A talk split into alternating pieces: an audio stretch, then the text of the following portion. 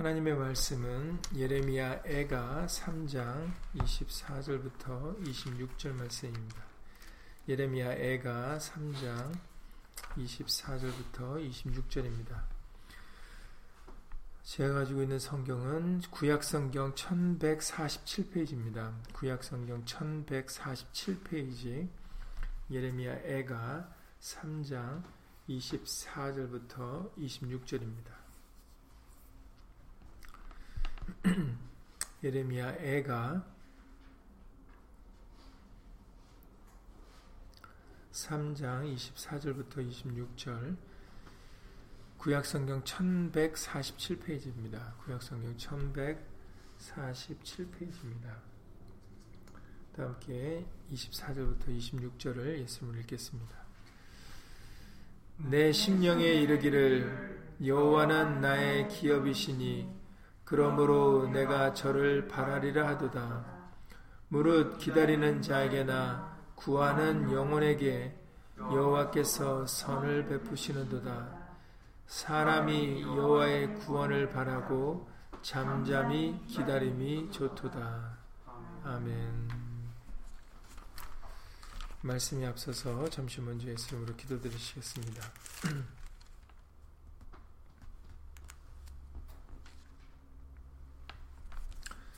주의로 제3일 되는 날을 기억하여 오늘도 예수의 말씀을 함께 나누고자 예수 이름으로 모였습니다.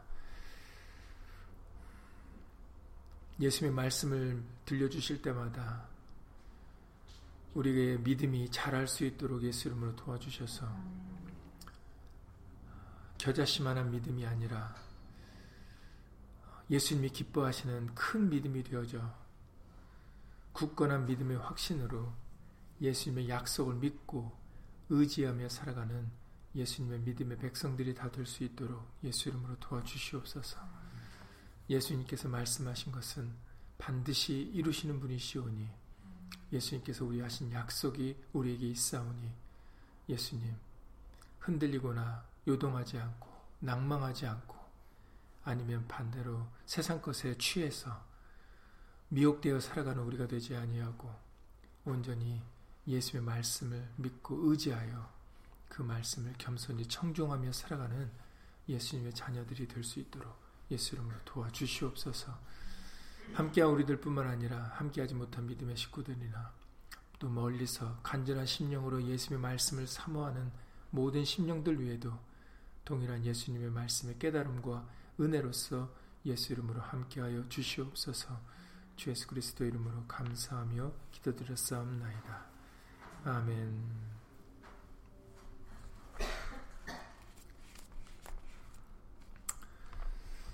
이번 주일의 말씀을 통해서 어, 다시 한번 우리에게 우리는 약속의 자녀임을 예수님으로 알려주셨습니다. 우리는 예수님께서 하신 그 약속을 믿고 의지하며 살아가고 있는 사람들입니다. 그러니까 약속 없는 사람들처럼 우리는 이 세상에서 어, 흔들리거나 요동하거나 낭망하며 낙심하며 살아가는 우리가 예수님으로 되지 말아야 되겠습니다. 설사 이 세상에서 어, 고난과 고통이 있다 할지라도 애통하는 일이 있다 할지라도 우리는 어, 그것으로 어, 자포자기할 것이 아니라 믿음의 주요 온전케 하신 이인 예수님을 더욱더 그때 더욱더 바라볼 수 있는 우리가 되어서 어, 오히려 오늘 말씀같이 내 심령에 이르기를 해서 오히려 어, 말씀을 통하여 어, 다시 한번 우리의 마음과 중심을 굳건히 세울 수 있는 어, 그런 우리가 될 수 있기를 예수 이름으로 간절히 기도를 드립니다. 지금 예레미야 애가니까 사실은 여러분들 잘 아시는 대로 애통하는 노래입니다. 즐거워서 애통하는 사람은 없죠. 어, 고통과 고, 고난 그리고 환란이 있으니까 애통하고 애가를 부르게 되는 것입니다. 여기서 19절에서도 잘 아시는 바대로 19절부터 보시면은 내 고초와 재난 곧 쑥과 담즙을 기억하소서 지금 자신이 고통 중에 있음을 뭐 고백을 하고 있습니다. 그래서 내 심령이 그것을 기억하고 낙심이 되오나 중심에 회상한 주 오히려 소망이 있사함은 여호와의 자비와 국률이 무궁하시기 때문이다라고 그렇게 말씀을 계속해서 해주고 있습니다. 그러니까 힘들고 어려운 일 중에 있지만 그러나 중심의 회상을 해보면 지금은 힘들고 어렵지만 그것이 오히려 소망이 될 수 있다라고 어, 긍정적으로 그 상황을 받아들이고 있다라는 것이죠. 아니 지금 당장 힘들고 어려운데 왜 그것이 우리에게 소망이 될 수 있겠습니까? 항상 말씀드렸다시피 이번 우리가 조금 전에 기도를 드릴 때도 로마서 8장에 우리가 24절 이하 말씀을 읽지 않습니까? 소망이라는 것은 보이는 소망이 소망이 아니니 보는 것을 누가 바라리요라고 우리가 우리 로마서 8장 24절 이하 말씀 알려주셨잖아요.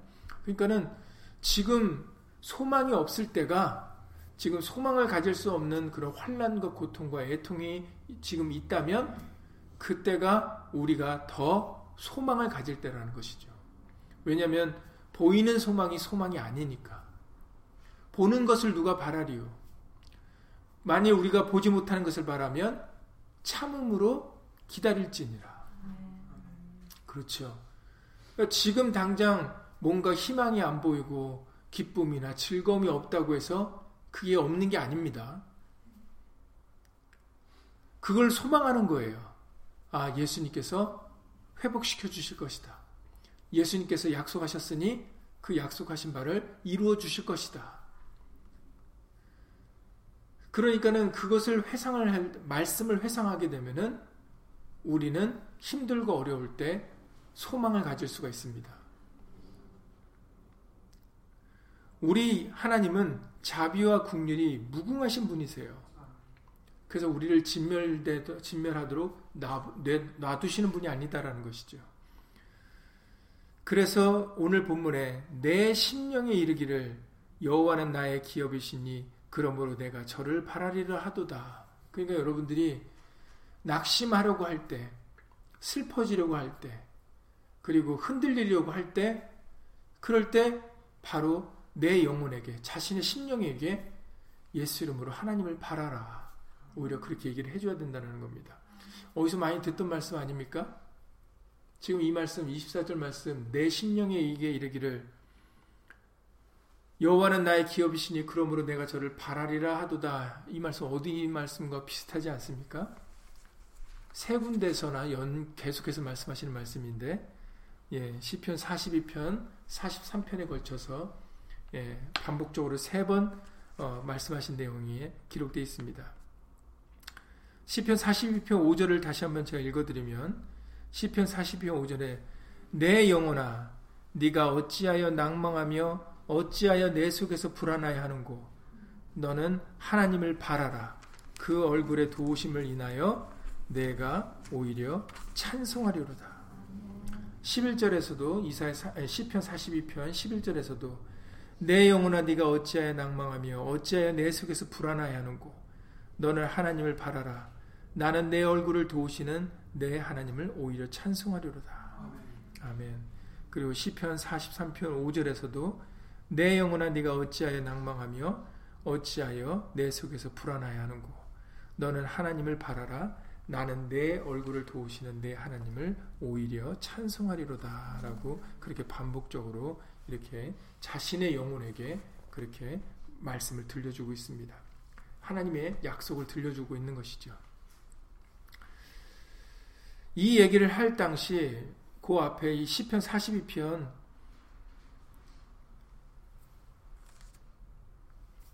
3절의 말씀에 보시면 사람들은 종일 나더러 하는 말이 사람들이 종일 하루 종일 나더러 하는 말이 네 하나님이 어디 있느냐 이런 얘기를 나한테 종일 한다는 겁니다. 야, 너 하나님 그렇게 잘 믿더니 하나님 믿더니 예수님 믿더니 너 왜 이러느냐? 너 뭐 아직까지 뭐 이러느냐? 아니면 뭐뭐 뭐 희망이 있느냐? 소망이 있느냐? 너 왜 아직도 슬픔 가운데 있느냐? 너 아직도 왜 이런 가운데 있느냐? 참 사람들이 주변의 사람들이 이런 얘기를 하게 되면은 뭐 가뜩이나 힘든데 더 힘들어질 수가 있죠. 더 불안해질 수가 있습니다. 그러니까는 여기서도 시편 기자가 기록하기를 사람들이 종일 나더라 하는 말이 네 하나님이 어디 있느냐 하니 내 눈물이 주야로 내 음식이 되었도다. 얼마나 눈물이 그 슬펐으면 내 눈물이 주야로 내 음식이 되었대요. 그러니까 이 시편 기자의 지금의 상황이 얼마나 안타까운 상황인지를 우리는 어, 이런 말씀을 통하여 우리가 미루어 짐작해 볼 수 있겠습니다. 밤낮으로 눈물이 끊이지 않는 그런 상황. 정말 예레미야의 애가 같이 애통하고 곡할 수밖에 없는 그런 상황이 있는데 그런 상황이 있을 때 믿음이 있는 사람과 믿음이 없는 사람, 약속이 있는 사람과 약속이 없는 사람의 차이점이 거기서부터 나타나게 되는 겁니다. 평소에는 다 잘 믿는 것 같죠. 아무런 문제가 없을 때는 아무런 문제가 없으니까 뭐 흔들리거나 요동할 일이 있겠습니까? 그런데 환란이 닥치게 될 때, 고통과 근심이 찾아오게 될 때, 그때 우리의 믿음이 어떠한가 알 수가 있게 되어진다는 것이죠. 그때 약속의 자녀인가, 약속의 자녀가 아닌가가 나타나게 되는 겁니다. 말씀을 믿고 약속을 믿고 사는 사람들은 사람들이 종일 나더라 하는 말에 네 하나님이 어디 있느냐 했을 때 바로 조금 전에 세 번 읽어드렸던 것처럼 내 영혼아 네가 어찌하여 낭망하며 어찌하여 내 속에서 불안해하는고? 너는 하나님을 바라라. 그 얼굴의 도우심을 인하여 내가 오히려 찬송하리로다 지금 낭망하지 말라 이거죠 훗날에 예수님께서는 반드시 도와주시고 예수님께서는 약속하신 것을 이루실 것이기 때문에 그러기 때문에 오히려 그때 되면 나는 찬송 부를 거야. 하나님께 예수 이름으로 영광 돌릴 거야. 이것으로 자신의 영혼을, 자신의 마음을 추스린다는 것입니다. 오늘 본문의 애가를 통해서도 시대나 사람은 달라도 조금 전에 말씀드렸던 것처럼 믿음 있는 사람들은 다 동일한 모습을 믿음이 있기 때문에 예수를 믿는 믿음이 있기 때문에 동일한 모습을 보이고 있음을 우리가 알 수가 있습니다. 예레미야도 예레미야 애가를 통해서 자신에게 고초와 재난과 쑥과 담즙을 지금 당한 이 상황이지만 내 심령에 이르기를 여호와는 나의 기업이시니 그러므로 내가 저를 바라리라 하도다. 이렇게 말을 하고 있지 않습니까?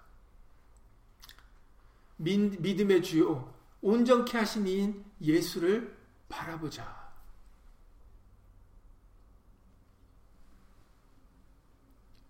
우리 예수님도 그 앞에 있는 즐거움을 위하여 현재의 십자가를 참으셨고 부끄러움을 개의치 않으셨다고 말씀하셨어요.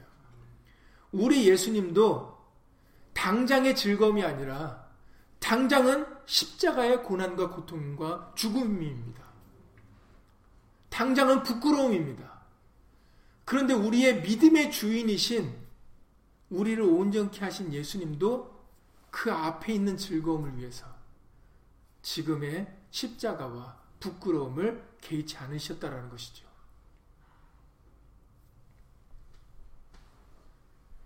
그래서 우리에게는 낭망하거나 낙심하지 말라라고 말씀하시고 인내가 필요하다라고 말씀을 해주고 계시는 것입니다.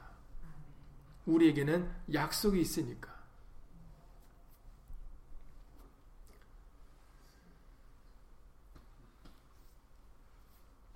우리의 믿음의 조상 아브라함에 대해서 다시 한번 이번 주일에도 잠깐 말씀을 드렸지만 우리가 히브리서의 그 6장의 13절 이하 15절 말씀을 읽으셨습니다.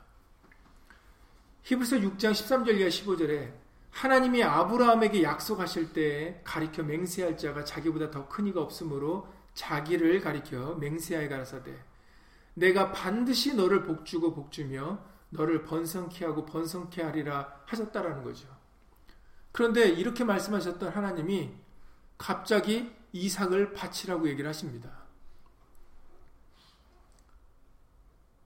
네 자손이 묵벨과 같으리라라고 얘기를 하셨고 그리고 드디어 아브라함에게 이삭을 갖게 하셨습니다. 그런데 갑자기 뜬금없이 이삭을 바치라고 하신다라는 거죠. 그러면 아 우리가 언제 제가 언제 달라고 그랬습니까? 하나님이 말씀하시고 나는 그냥 그 말씀을 믿은 건데 그래서 내 아들을 주셨는 이삭을 주셨는데 아 이제 와서 내 손으로 이삭을 죽이라는 말씀입니까? 우리는 하나님을 믿지 못하면 그 약속을 믿지 못하면 우리는 원망과 불평이 그냥 자연스럽게 나올 수밖에 없습니다. 그리고 그 상황이 굉장히 힘들죠. 여러분, 우리가 그냥 책 읽듯이 읽어서 그렇지, 여러분들 부모가, 아비가 자식을 자신의 손으로 죽여야 된다는 상황은 여러분들 끔찍한 상황입니다. 그냥 단순하게 책 몇 줄로 읽어서 넘어가는 말, 넘어가는 부분이 아니에요. 여러분한테 칼 주고 여러분들 자식을 손으로 죽이십시오 하면은 여러분들 어떤 마음이 들겠습니까? 그러니까는 남의 일 보듯이 그냥 남의 책 읽듯이 그냥 쉽게 생각할 게 아닙니다.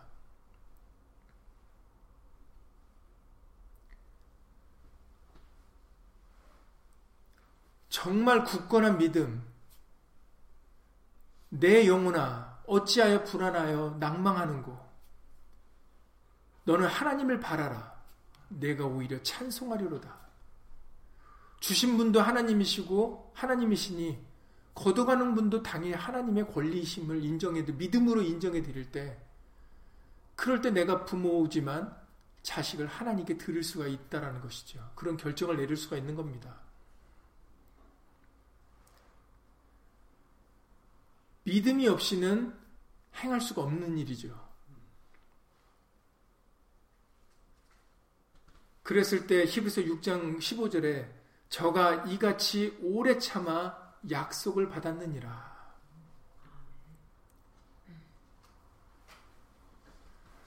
그래서 로마서 4장에 21절에 로마서 4장 21절에서도 아브라함에 대한 얘기를 다시 로마서 4장에서 들려주실 때 그리고 아브라함뿐만 아니라 아브라함의 후손인 그 믿음의 후손들도 아브라함 같은 믿음을 가져야 된다라는 그 말씀을 로마서 4장 14절 이하 전 끝절까지의 말씀을 통해서 해 주실 때 아브라함에 대하여 로마서 4장 21절에서 이렇게 말씀하십니다. 약속하신 그것을 또한 능히 이루실 줄을 확신하였다라고 기록되어 있어요. 하나님이 말씀하셨으니까 하나님은 능히 그 말씀하신 바를 이루실 것이다 라고 아브라함은 그것을 확신했다라고 기록되어 있습니다. 그래서 하나님은 그것을 아브라함의 의로 여기셨다라고 말씀을 해주고 계시죠. 저 여러분들에게도 그 확신의 믿음이 필요합니다. 약속하셨으니까 제자들에게도 말씀하셨죠. 내가 가면은 너희에게 보혜사 성령을 보내줄 것이다라고 약속하셨어요. 요한복음 6장에서 말씀하셨습니다.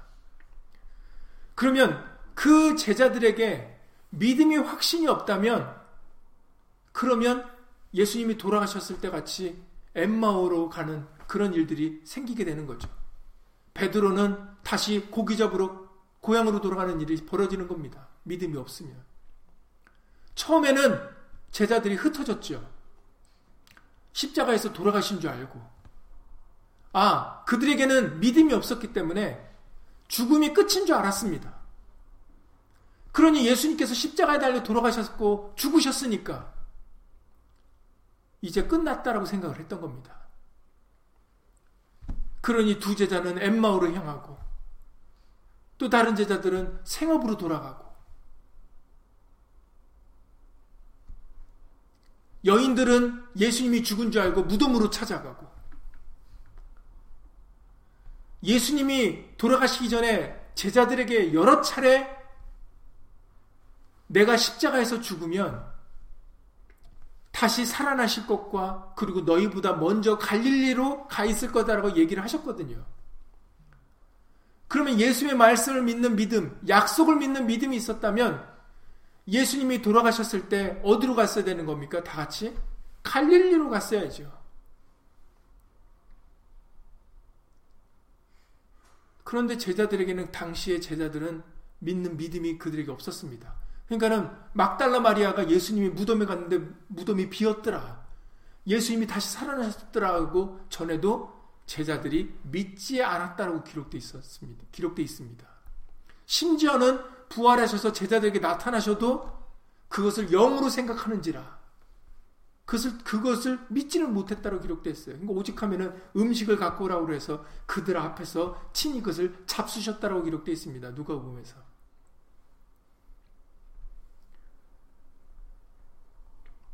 믿지 못하면은 그러면 우리는 자신의 생각을 따르게 돼 있어요. 이 세상의 것을 따르게 돼 있습니다. 믿음이 있을 때만이 말씀을 따를 수가 있습니다.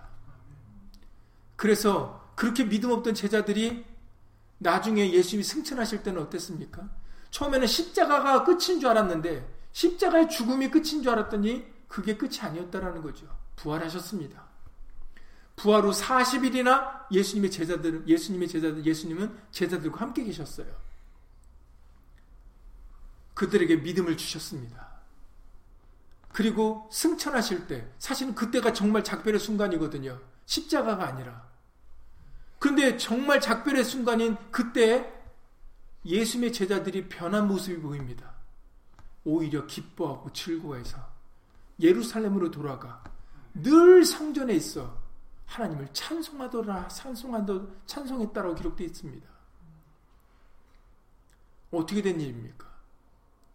십자가에 달려 돌아가셨을 때는 그렇게 흔들리고 요동하고 두려워하고 흩어졌던 제자들이 왜 예수님 승천하고 나서는 그러질 않았습니까?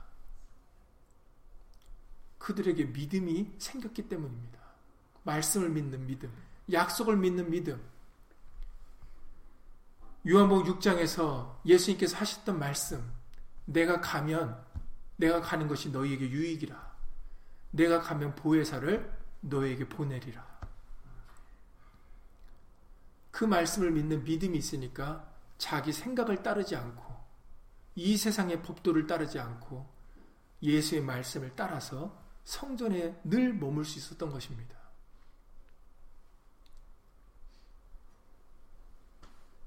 우리에게도 그와 같은 믿음의 확신이 있어야 되겠습니다. 이사야 14장 24절에서 말씀하십니다. 이사야 14장 24절에서 만군의 여호와께서 맹세하여 가라사대 나의 생각한 것이 반드시 되며 나의 경영한 것이 반드시 이루리라 라고 하나님이 친히 맹세하십니다.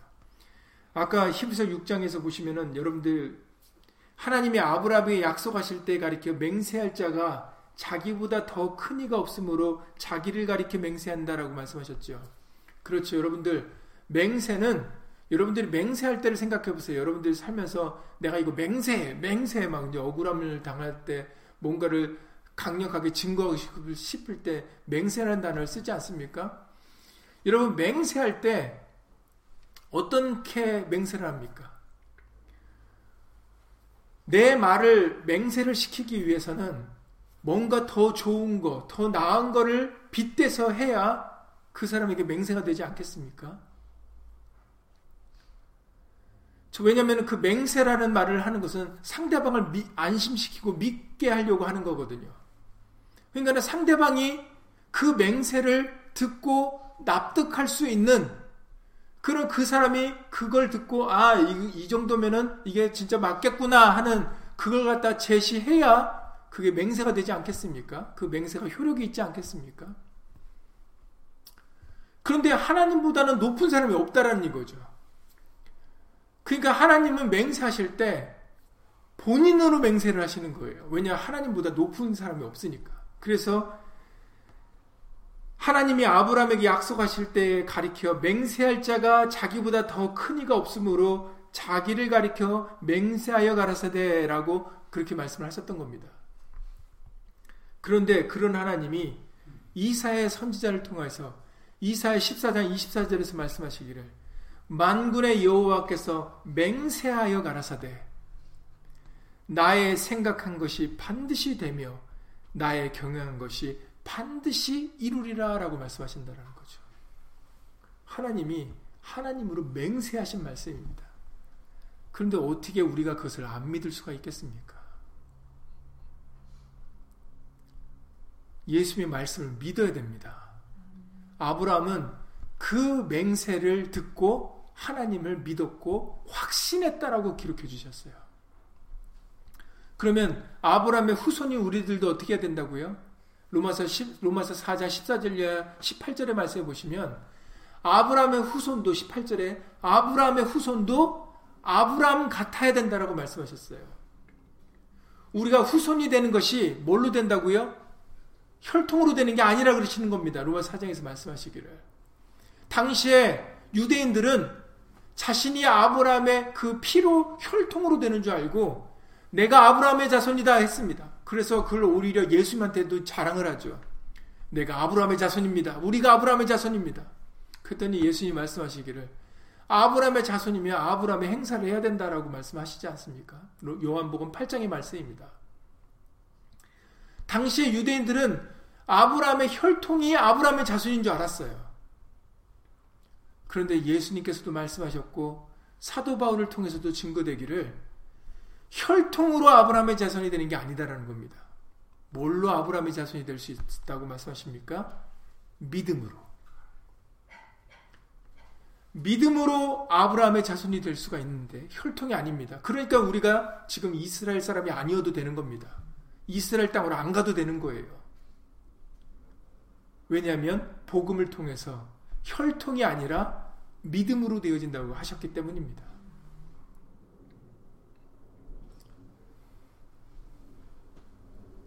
그러면 믿음으로 우리가 아브라함의 자손이 될 수 있는데 그러면 무엇을 믿어야 되겠습니까?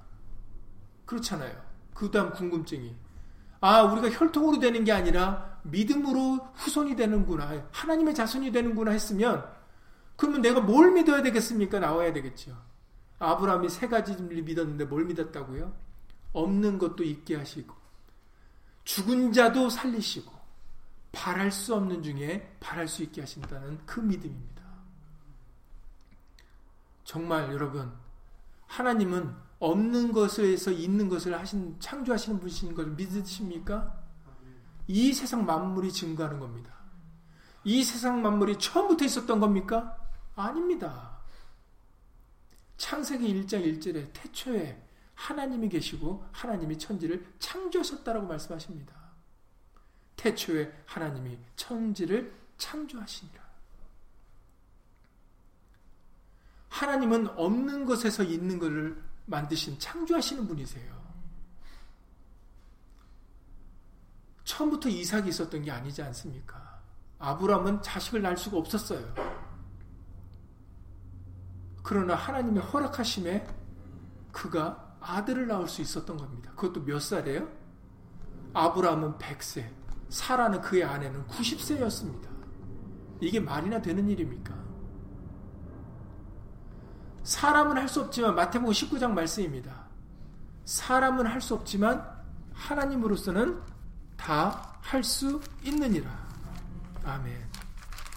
마태복음 19장 26절 말씀입니다. 예수께서 저희를 보시며 가라사대 사람으로는 할 수 없으되 하나님으로서는 다 할 수 있느니라. 마태복 19장 26절입니다. 하나님으로서는 다 불가능한 것이 없어요. 처음에 욥도 억울합니다. 저는 뭐 저는 잘못한 게 없, 습니다 욥도 회개라는 단어를 하지 않았죠. 근데 항상 이제 여러분들도 아시지만 욥기서는 1장부터 42장까지 있습니다.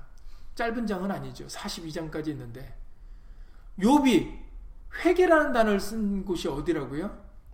맨 끝에 42장입니다. 그 욥이 회개라는 단어를 쓰기 전에 그가 1절부터 이제 하나님에 대해서 인정하는 말씀이 나오는데 하나님은 무소불능하시며 무슨 경영이든지 못 이룰 것이 없는 분이다라고 이제 시작을 합니다. 회개를 한다는 말을 하기 앞서서 그 전까지는 욥이 크게 인정이 안 됐던 겁니다.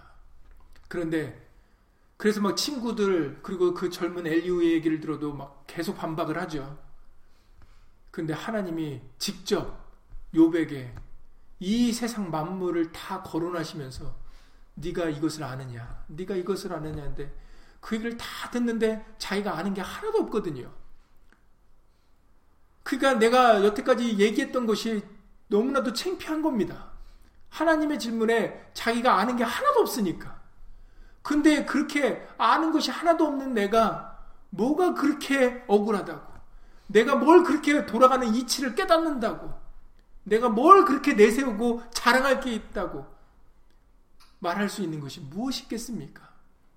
그러니까 욥이 그 하나님 질문을 다 듣고 난 뒤에 42장 1절 이하에서 하나님은 무소불능하시며 무슨 경영이 있는지 못 이루실 것이 없는 분입니다라고 인정을 해드리면서 그제서야 내가 제 가운데 앉아 회개하나이다라고 회개라는 단어를 씁니다.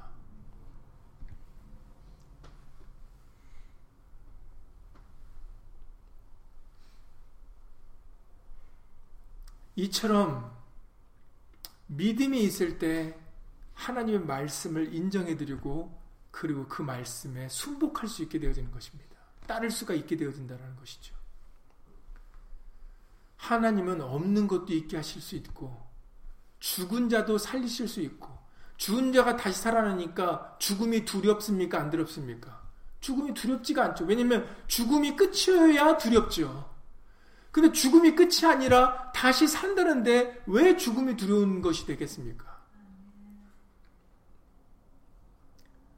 그러니까 아브라함이 이삭을 바치기에 두려워하지 않았던 이유가 바로 그것입니다. 하나님은 어, 이삭을 없는 데서 있게 하셨고, 그리고 내가 지금 죽여도 하나님은 원하시면 다시 살리실 수 있는 분이다는 걸 믿었다라는 것입니다. 그러니 내가 바랄 수 없는 상황에서도 우리는 소망을 갖게 되는 거죠. 보이는 소망이 소망이 아니니 보는 것을 누가 바라리요. 바랄 수 없는 중에 소망이 없는 중에도 우리는 소망할 수 있는 이유가 우리에게는 예수님이 계시기 때문입니다. 말씀이 있기 때문이죠.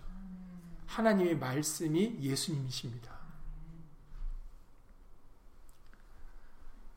그래서 야고보서 5장 11절에 욥에 대한 얘기를 해주셨으니까 야고보서 5장 11절에 야고보가 욥에 대한 얘기를 다시 거론합니다.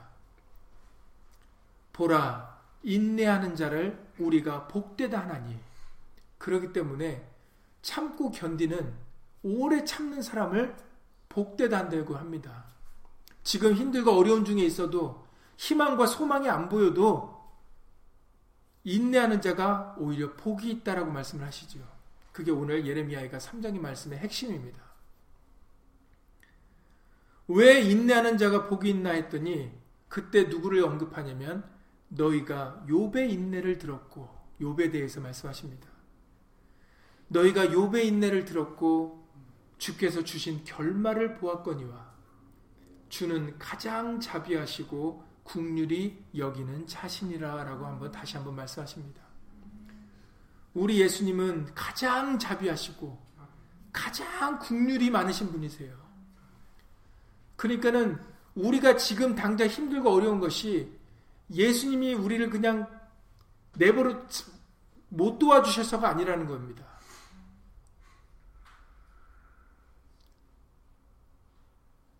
그게 우리에겐 끝이 아니다라는 것이죠. 우리에게는 예수님께서 정하신 때가 있으시고 약속이 있고 말씀이 있기 때문에 그 때가 되면은 반드시 예수님께서 예수 이름의 영광을 위하여 우리를 회복시켜 주시고 구원해 주신다라는 것입니다. 다시 오시겠다라고 말씀하시는 겁니다. 그러니 욥의 결말을 우리가 보고 알고 있기 때문에 우리는 끝까지 참고 견딜 수 있는, 오래 참을 수 있는 그런 인내를 가지는 그런 믿음의 성도들이, 자녀들이 다 될 수 있기를 예수님으로 간절히 기도를 드립니다. 오늘 본문의 말씀이 바로 그 말씀입니다. 무릇 기다리는 자에게나 구하는 영혼에게 여호와께서 선을 베푸시는도다. 사람이 여호와의 구원을 바라고 잠잠히 기다림이 좋도다라고 말씀하십니다. 그게 그래서 좋은 거다라고 말씀하세요. 아니, 뭐가 좋습니까? 나는 지금 힘들고 어려운데.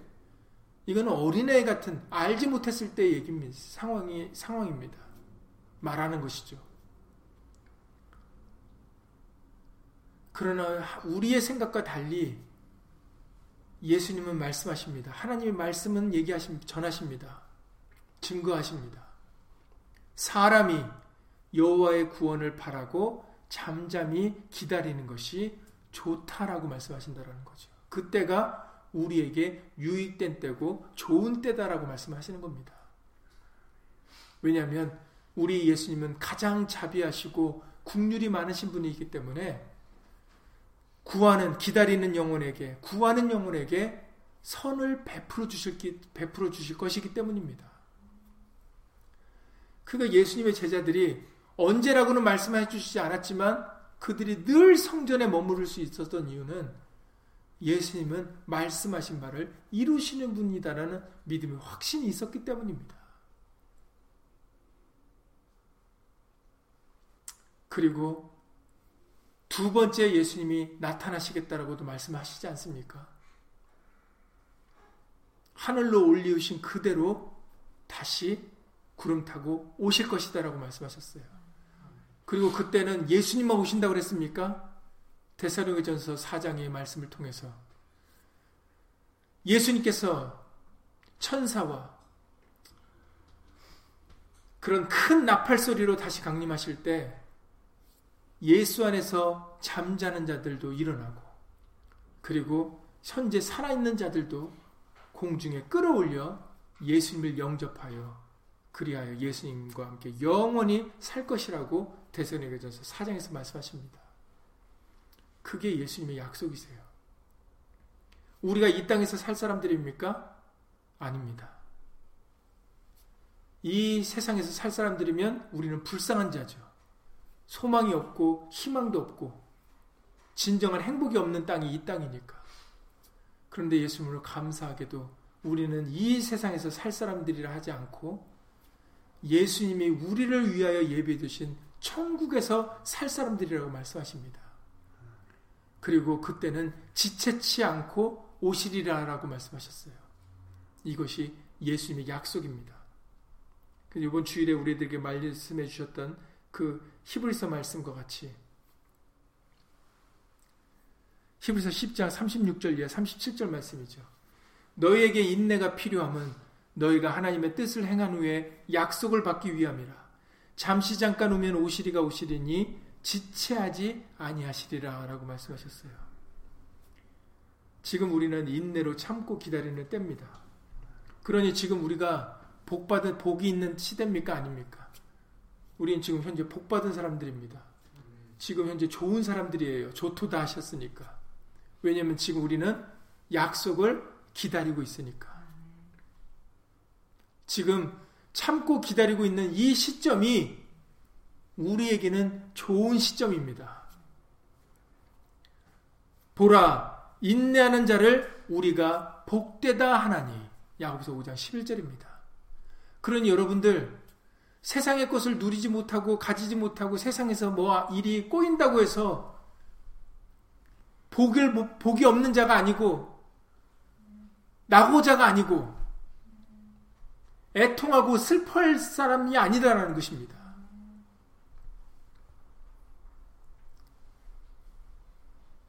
그런 것들은 우리를 흔들거나 우리를 요동시키게 만드는 것들이 아니에요. 그것이 되어서는 안 됩니다. 왜냐하면 그것은 부수적인 것이니까. 우리의 전부가 아니니까. 우리의 바라는 바가 아니기 때문입니다. 우리가 세상의 것을 누리지 못하고 세상 사람들이 날 알아주지 않아도 우리는 복 있는 사람들입니다. 왜냐하면 우리에게는 약속이 있기 때문에 그리고 우리는 그 약속을 바라보고 살아가는 사람들이기 때문에 그래서 모세가 아직 가나안 땅에도 들어가진 이스라엘 들어가지도 못한 이스라엘 백성들에게 뭐라고 얘기했다고 우리들에게 여러 차례 알려주셨습니까? 신명기 말씀이죠. 모세가 죽기 직전에 이스라엘 백성들을 축복합니다. 이제 모세는 이 말을 하고 난 다음에 그 다음에 얼마 있다가 하나님께서 말씀하신 대로 광야에서 죽게 됩니다. 그의 마지막 그 이스라엘 민족을 축복할 수 있는 그 마지막 기회에 마지막 말씀을 들려주실 때 그 마지막 그 말씀에 모세를 통하여 전달되는 그 맨 마지막의 말씀이 구절이 무슨 구절이냐면 신명기 33장 29절 말씀인데 신명기 33장 29절에서 마지막으로 그 모세가 하는 말의 끝을 맺을 때 이스라엘이여 너는 행복자로다. 여호와의 구원을 너같이 얻은 백성이 누구뇨? 그는 너를 돕는 방패시오 너의 영광의 카르시로다 네 대적이 네게 복종하리니 네가 그들의 높은 곳을 밟으리로다라는 말씀이 마지막이었습니다. 결국은 다시 말해서 너희가 최후의 승리자는 너희가 될 거다라는 것이죠. 왜냐하면 하나님이 너희의 구원이 되실 거니까. 오늘 말씀에 내 심령에 이르기를 예레미야 애가를 통해서도 내 심령에 이르기를 여호와는 나의 기업이시니 하나님이 나의 돕는 자시니 내게 힘을 주시는 분이시니 그러니 이제 내용으로 하나님을 바라자. 보세요. 아까 시편 기자도 그랬고 시대와 환경은 다 달라도 믿음 있는 사람들의 말은 다 동일합니다.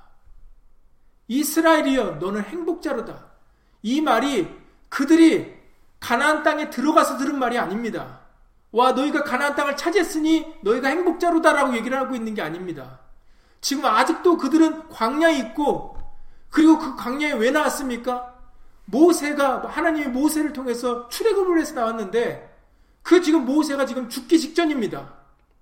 그러니 이스라엘 민족의 입장에서는 지금 자기들의 입장은 변한 게 없고 아직도 자기들은 광야에 있고 그리고 우리를 광야로 이끌었던 그 모세는 이제 곧 죽는단 말이죠. 그러니까 이스라엘 민족의 입장에서는 전혀 행복한 순간이 아닙니다. 자기들은 아직도 변한 환경이 변한 게 없고 그나마 있던 모세도 지금 이제 작별을 고해야 되는 순간입니다. 그런 상황에서도 하나님께서는 모세를 통하여 이스라엘 백성들에게 말씀하시기를 이스라엘이여 너는 행복자로다. 광야에 있어서가 또 아니고 모세가 떠나서도 아니라 하나님이 바로 우리의 기업이 되시기 때문이다라는 거죠. 여호와의 구원을 너같이 얻은 백성이 누구뇨? 그는 너를 돕는 방패시요 너의 영광의 칼이시로다. 너희가 행복자인 것은 광야에 있기 때문도 아니고 그리고 모세가 떠나서도 아니라 너희가 광야에 거해도 모세와 작별을 해도 그래도 너희에게가 행복자일 수 있는 것은 너희에게 하나님이 계시기 때문이다라는 겁니다. 약속이 있기 때문이죠. 그래서 우리가 행복하다라는 겁니다. 그래서 보라 인내하는 자를 우리가 복되다 하나니 사람이 하나님의 구원을 바라고 잠잠히 참아 기다림이 좋도다.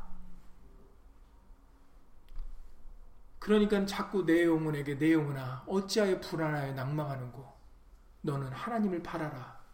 내가 오히려 찬송하리로다. 왜냐하면 하나님이 우리를 도우실 것이니까. 우리에게는 이 믿음의 확신이 예수 이름으로 있어야 되겠습니다. 그래야여야 이 세상에서 걱정과 근심과 두려움을 예수 이름으로 물리칠 수가 있습니다. 우리에게 아직도 걱정과 근심과 두려움이 있다는 얘기는 우리의 믿음이 부족하기 때문입니다. 믿음의 확신이 없기 때문이에요. 우리에게 선을 베푸시는 가장 자비하시고 국률이 많으신 우리가 예수를 믿지 못하기 때문입니다. 내 영혼아 어찌하여 불안하여 낭망하는고 그럴 이유가 없습니다. 아무것도 염려하지 말라. 예수님께서도 최후의 만찬 때 그래서 제자들에게 두려워하고 걱정하고 근심하는 왜냐하면 예수님하고 작별을 해야 되니까 더군다나 작별만 합니까? 예수님이 죽으신다는데 제자들의 입장에서는 얼마나 두렵습니까? 자기의 생업까지도 버리고 예수님을 따랐는데 그런 제자들에게 말씀하시기를 너희는 두려워하지 말라. 너희는 걱정하지 말라라는 겁니다. 그리고 요한복음 16장 33절에서 말씀하시기를 이것을 요한복음 16장 33절에 이것을 너희에게 이름은 내가 너희에게 내 약속을 들려주는 이유는 너희로 내 안에서 평안을 누리게 하려 함이라. 세상에서 세상에서 너희가 환란을 당하나 담대하라. 내가 세상을 이기었노라 하시니라. 아멘. 이것을 너희에게 이름은 너희로 내 안에서 평안을 누리게 하려 함이라. 라고 말씀하셨어요. 그러니까는 수고하고 무거운 진진자들아 다 내게로 오라. 그렇습니다. 말씀만이 진정하게 우리에게 평안을 주시는 거예요. 우리에게 안식을 허락해 주시는 것입니다. 말씀을 떠나면 다 불안이고 두려움이고 사망이고 우리 편이 하나도 없어요. 진정한 우리 편, 여러분들을 누구 만나면 내편 되고 내편 만들고 싶지 않습니까? 다 내 편 되고 싶은 게 우리들 마음입니다. 그런데 정말 내 편은 오직 예수님 말씀밖에 없으세요. 그러니 힘들다 느껴질 때, 어렵다 느껴지고, 내가 곤고하고 슬프고 외롭다 느껴질 때, 우리는 그때가 바로 예수님을 바라볼 때입니다. 믿음의 주요 온전케 하신 이인 예수님을 바라볼 때가 바로 그때입니다. 그래서 예수의 말씀으로 다시 한번 우리의 마음, 우리의 믿음을 확신하여 예수님을 예수 이름으로 찬송하고 영광과 존귀를 돌리며 그렇게 예수 안에서 약속을 믿는 믿음의 자손으로 굳건히 살아갈 수 있는 저 여러분들이 되시기를 예수님으로 간절히 기도를 드립니다. 예수님은 그 약속하신 대로 다시 오실 것이고 우리를 구원해 주실 것입니다. 그러니 예수 이름으로 우리는 예수 안에 사는 삶이 가장 복된 삶입니다. 그 안에서 참고 견디는 삶이 인내로서 경주하는 삶이 정말로 가장 좋은 삶을 살고 계시는 거예요. 좁고 협착한 길처럼 보이지만 그 길이 생명의 길입니다. 그러니 다른 사람 어찌든지 아까 시편 말씀 같이 사람들이 자꾸 종일 나한테 네 하나님이 어디 있느냐라고 얘기를 한답니다. 상관이 없는 겁니다. 다른 사람이 나에게 뭔 일, 뭐라고 얘기한들. 예수님은 우리의 기업이시고, 예수님은 우리를 돕는 방패시고, 예수님은 우리를 지켜주시는 진정한 칼이 되십니다. 그러니 예수 이름으로 굳건한 믿음으로 끝까지 믿음의 후손으로 살아가는 믿음의 결국 영혼의 구원을 받아 누리는 저 여러분들이 되시기를 예수님으로 간절히 기도를 드립니다. 예수님으로 기도드리고 주기도를 마치겠습니다. 하늘이여 노래하라. 땅이여 기뻐하라. 산들이여 즐거이 노래하라. 여호와가 그 백성을 위로하였은즉 그 고난당한 자를 국률이 여길 것임이니라. 아멘. 우리는 예수님을 믿는 믿음의 사람으로서 예수 이름을 노래하며 찬송 부리는 사람들입니다. 슬퍼하며 믿음의 침륜에 빠질 자들이 아닙니다. 그것은 약속이 없는 사람들이나 하는 행동들입니다. 내 영혼아 어찌하여 불안하여 낭망하는고 너는 하나님을 바라라. 아멘. 우리를 도우시는 분이 계시며, 우리를 생명으로 인도하시고, 영생으로 인도하시는 예수님이 계시오니, 우리의 믿음이 세상도 감당치 못하는 믿음으로 살아가는 우리가 되어줄 수 있도록 예수 이름으로 도와주시옵소서. 우리 믿음의 조상 아브라함도 하나님의 말씀을 능히 이루실 줄을 확신하였다라고 기록되어 있습니다. 증거되어지고 있습니다. 우리 예수님은 없는 것도 있게 하실 수 있는 분이시고 죽은 자도 살리실 수 있는 분이시며 바랄 수 없는 중에 바랄 수 있게 해주시는 분이십니다. 우리에게도 이 믿음의 확신을 예수 이름으로 허락하여 주셔서 결코 이 세상에 있는 것들이 우리를 흔들리거나 흔들게 하거나 요동케 하는 일들이 없도록 예수 이름으로 막아주시옵소서. 마귀 대적은 우리가 요동될 때 기뻐한다 하였습니다. 그들은 우리를 흔들어 놓고 우리를 요동시키려 하여 우리로 하여금 믿음에서 떨어지게 만들려고 하는 일들을 역사를 하고 있습니다. 그러나 우리는 오직 의인은 믿음으로 말미암아 살리라 하신 말씀대로 우리는 믿음이 침륜에 빠질 자가 아니요 오직 영혼을 구원함에 이르는 믿음을 가진 자가 되는 줄 예수 믿사오니. 끝까지 예수 믿음을 지키며 간절히 예수님을 사모하며 예수님을 더욱 사랑하여 살아가는 복된 심령들이 다 될 수 있도록 예수 이름으로 도와주시옵소서. 진실로 그러합니다. 우리는 복된 자인 줄을 예수 이름으로 믿습니다. 예수님. 예수님께서는 약속하신 바를 반드시 이루실 것이오니 우리는 복 있는 자로서 참고 견디며 인내하여 우리 앞에 당한 경주를 끝까지 믿음으로 완주할 수 있도록 예수 이름으로 도와주시옵소서. 달려갈 길을 마치고 믿음을 지켰을 때 우리에게는 의의 면류관이 주어지는 줄 예수 이름으로 믿사오니 끝까지 흔들리지 않고 견고하여 예수님의 일에 예수 이름의 영광을 돌리는 일에 더욱더 힘쓰고 애쓰는 우리 모두가 다 되어줄 수 있도록 예수 이름으로 도와 주시옵소서.